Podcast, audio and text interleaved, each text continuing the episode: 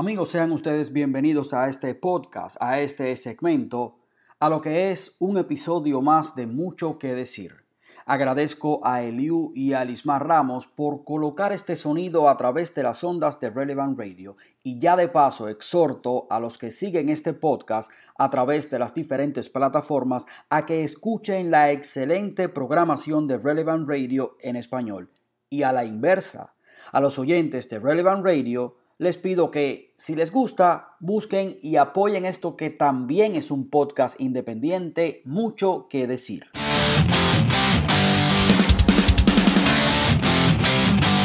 Todavía sigue la trama de la censura de la plataforma o la red social Parler. Como ustedes saben, Google sacó a Parler de su tienda de aplicaciones y lo mismo hizo Apple Store. Al hacer esto, estos dos gigantes impidieron que usuarios frustrados con la censura al estilo comunista de pensamiento único emigrasen a Parler huyendo de Facebook y Twitter, los nuevos censores. En otras palabras, Apple y Google contuvieron la hemorragia.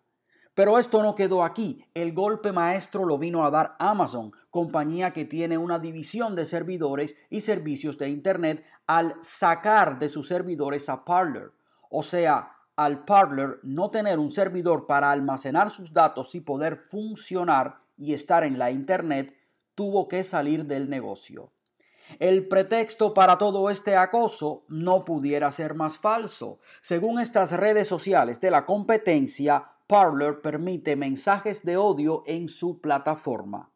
Hay que aclarar que, de acuerdo a la ley, todo servicio a través de la Internet tiene que limitar o eliminar mensajes que promocionen el tráfico humano o sean pornográficas, en especial de pornografía infantil. Hay otros mensajes que se deben eliminar referentes a exhortaciones claras a la violencia física o provocar un daño patente a la sociedad.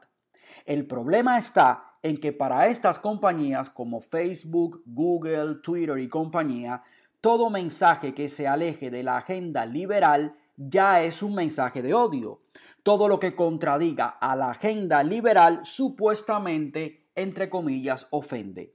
Y si seguimos esta dinámica, si usted se manifiesta en contra del aborto, pues entonces usted está en contra de lo que ellos llaman la salud sexual reproductiva. Y eso es odio para estos liberales.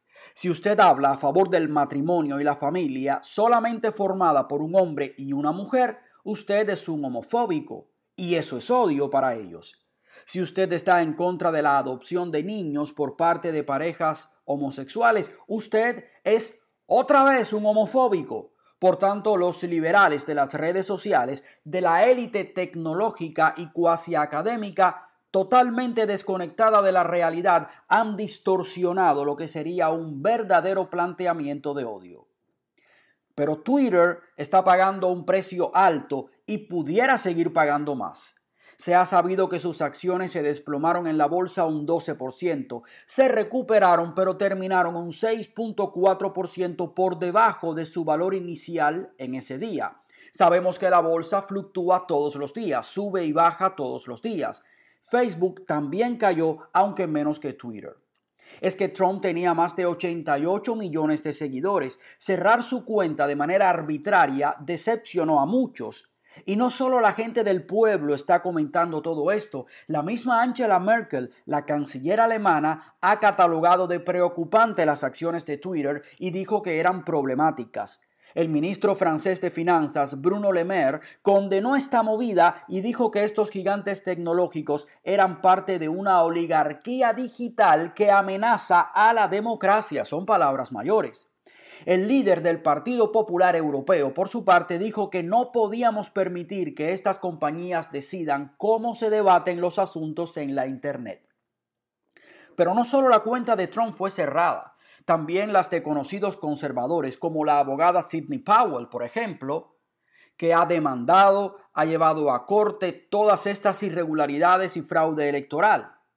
Elise Stefanik, representante federal de New York, fue suspendida de un comité de asesores de la Universidad de Harvard por haber votado para impugnar el resultado de la elección, lo cual está descrito en la Constitución. ¿Cómo es posible que una escuela que es famosa por su facultad de leyes vaya a atacar a legisladores que han defendido la Constitución y que no han violado la ley. Estudiantes de la misma escuela de Harvard han pedido que se expulse de la barra de abogados a Ted Cruz. Pero de nuevo, ¿qué está pasando con esta generación? Al senador de Missouri, Josh Hawley, le suspendieron un contrato de un libro que iba a salir próximamente, precisamente sobre las compañías tecnológicas, por haberse atrevido a impugnar la elección. Volvemos con Ted Cruz, uno de los senadores de Texas que, como ustedes saben, impugnó la elección. Varias voces le están pidiendo la renuncia. De hecho, anoche leí un artículo aparecido en el periódico local tejano Austin American Statesman, cuyo título decía, escuchen ustedes, crecen los llamados para que Cruz sea castigado por su papel desafiando a los electores. Pero es que esto es enloquecido. Y además de todo esto, compañías como Golden Sachs, Walmart y Marriott han sacado comunicados en los que dicen que suspenderán los donativos, o sea, los fondos, a los republicanos que impugnaron los votos de colegio electoral. Pero las traiciones se suceden. Resulta que el líder de la mayoría en el Senado, el republicano Mitch McConnell, dijo que se iba a echar a un lado, o sea que no se va a interponer entre Trump y la decisión de los demócratas de iniciar un proceso de juicio político o impeachment contra el presidente Trump. Y McConnell dijo que está cansado y furioso con Trump. Y esto lo dijeron fuentes familiares a Fox News. Sin embargo, si yo fuera Trump, estaría molesto con McConnell al no haber tenido el valor de haber defendido a la República. Es más, sin ser Trump, estoy muy molesto con McConnell porque no tuvo el valor, una vez más, de defender a la República y ahora, para colmo de males, está aprobando o dejando pasar un proceso que no va a llevar al país a ninguna parte y que además, de acuerdo a la mayoría de los abogados constitucionalistas, dañaría la constitución. Porque, ¿qué es esto de impeachment express? Simplemente porque partidarios supuestamente de un mandatario o legislador o presidente hagan algo. No se le hace un juicio político infundado al presidente por perseguir una obsesión política o pasar una venganza. Si usted mira esto por encima del hombro, pensando que esta pelea es solo entre políticos ricachones, mire, Piénselo dos veces. Esto es una cacería contra conservadores. Pronto será una cacería contra gente de fe. Es cuestión de tiempo. Y ya las grandes corporaciones no se esconden para actuar con total impunidad. De hecho, el pasado lunes salió la noticia en The Epoch Times de que Facebook anunció que removerá todos los contenidos que tengan la frase Stop the Steal o sea, detengan el robo, paren el robo, sobre todo el día de la inauguración de Joe Biden. Facebook dijo, escuchen esto, que no tolerará que se cuestione la integridad de las elecciones. Pero claro, Facebook dijo que hacía esto por el bien común, para evitar posible violencia. ¿Qué les parece a ustedes? Ellos deciden qué podemos y qué no podemos decir. Y recuerden dos cosas. Antes de pasar al próximo tema, primero, no se supone que las redes sociales editen contenidos, censuren si quieren tener la protección de la sección 230 de la Ley de Decencia en las Comunicaciones enmendada en 1996. No importa que sea un negocio privado, tienen casi el monopolio de las redes sociales y censurar o etiquetar a alguien con discurso de odio, eso puede ser sujeto a demandas. Porque le están llamando a uno como si estuviera patrocinando un discurso de odio, que eso es grave, en un foro público que son las redes sociales. Eso es difamación. En virtud de la ley, tienen protección contra demandas, pero siempre y cuando no editen contenido ni censuren. Y censurar, en esencia, es editar contenido. Segundo, en su discurso del 6 de enero, Donald Trump no incitó a la violencia en modo alguno. No se dejen engañar. Esto no se trata de defender a Donald Trump, se trata de la verdad. Esto fue lo que dijo Donald Trump. Lo puse en el segmento pasado, lo vuelvo a refrescar en este. No en las palabras de un reportero con agenda, sino en sus propias palabras. We're going to walk down to the Capitol and we're going to cheer on our brave senators and congressmen and women caminaremos hacia el Capitolio y vitorearemos a nuestros valientes senadores y congresistas, hombres y mujeres. And we're probably not going to be cheering so much for some of them. Because you'll never take back our country with weakness. You have to show strength and you have to be strong. Y probablemente no vamos a animar tanto a algunos de ellos porque nunca recuperarán nuestro país con debilidad. Tienes que mostrar fuerza y tienes que ser fuerte. We have come to demand that Congress do the right thing and only count the electors who have been lawfully slated. Lawfully slated. I know that everyone here will soon be marching over to the Capitol building to peacefully and patriotically make your voices heard. Today we will see whether Republicans stand strong for integrity of our elections. Hemos venido a exigir que el Congreso haga lo correcto y solo cuente a los electores que han sido elegidos legalmente, elegidos legalmente. Sé que todos los aquí presentes pronto marcharán hacia el edificio del Capitolio para hacer oír sus voces de manera pacífica y patriótica. Hoy veremos si los republicanos defienden la integridad de nuestras elecciones. ¿Le parece a usted que en algún lugar este discurso tiene incitación a la violencia? Lo dejo a su juicio.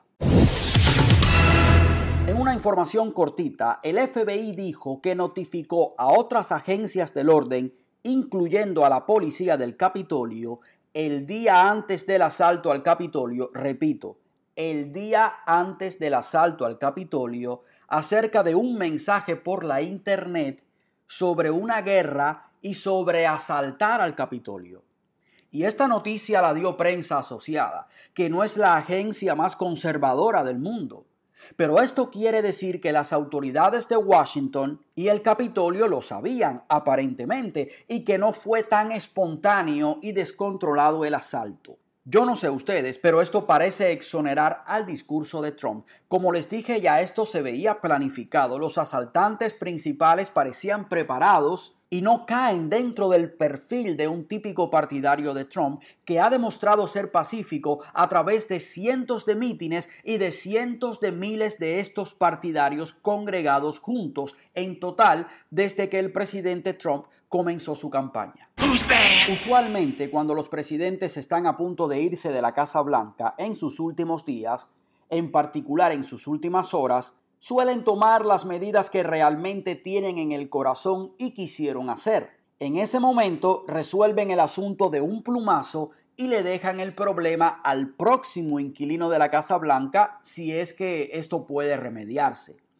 En sus últimas horas, por ejemplo, Barack Obama, justo el día de la inauguración de Trump, liberó, o más bien autorizó, 220.3 millones de dólares para la Autoridad Nacional Palestina y para la Franja de Gaza, dinero que estaba detenido por legisladores republicanos del Comité de Apropiaciones. Supuestamente este dinero era para mejorar la infraestructura palestina y, como dije, para la Franja de Gaza. Pero es sabido que, por ejemplo, el partido Hamas de los terroristas palestinos de la franja han utilizado los cientos de millones de dólares que les han regalado para construir túneles y atacar a Israel. Y ni hablar del dinero en efectivo que entre el 22 de enero y el 5 de febrero de 2016 Obama le dio a Irán. Y lo curioso de esto es que el dinero no se envió mediante una transacción electrónica, como suele hacerse, sino en efectivo, 1.7 billones de dólares, supuestamente para descongelar un dinero que Irán tenía en litigio.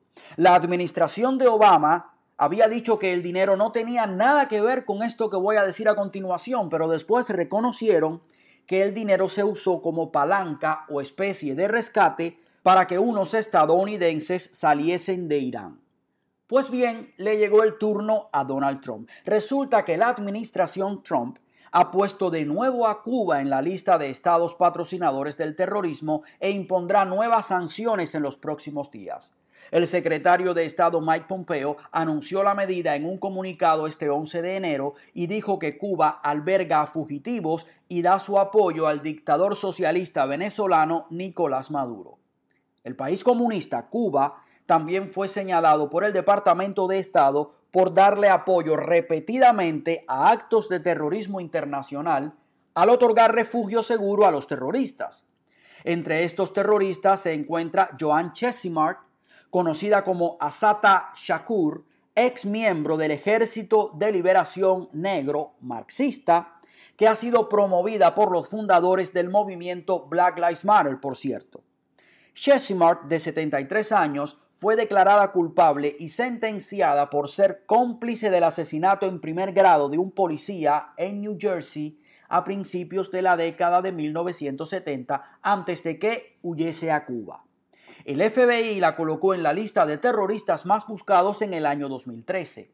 Y otros terroristas que están siendo acogidos por Cuba incluyen, por ejemplo, a Ismael Libit, quien fue condenado por matar a ocho personas en las Islas Vírgenes de los Estados Unidos en 1972, así como a Charles Lee Hill, quien mató a un oficial de policía del estado de New Mexico en 1971. Y esto entre otros, según el Departamento de Estado. Habría que resaltar que la administración de Biden-Obama u Obama-Biden le quitó las sanciones a Cuba y dio concesiones a la dictadura sin esperar nada a cambio, y quitó a Cuba de la lista de naciones patrocinadoras del terrorismo.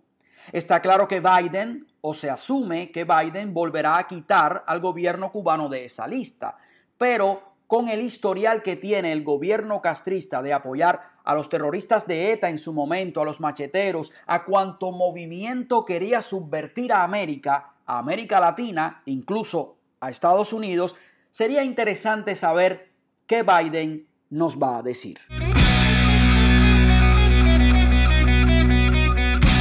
Dos noticias que me gustaría compartirles. La primera es un titular. Resulta que la Corte Suprema no acelerará la audiencia de una demanda de la campaña de Trump para considerar las demandas en estos seis estados conflictivos en las elecciones.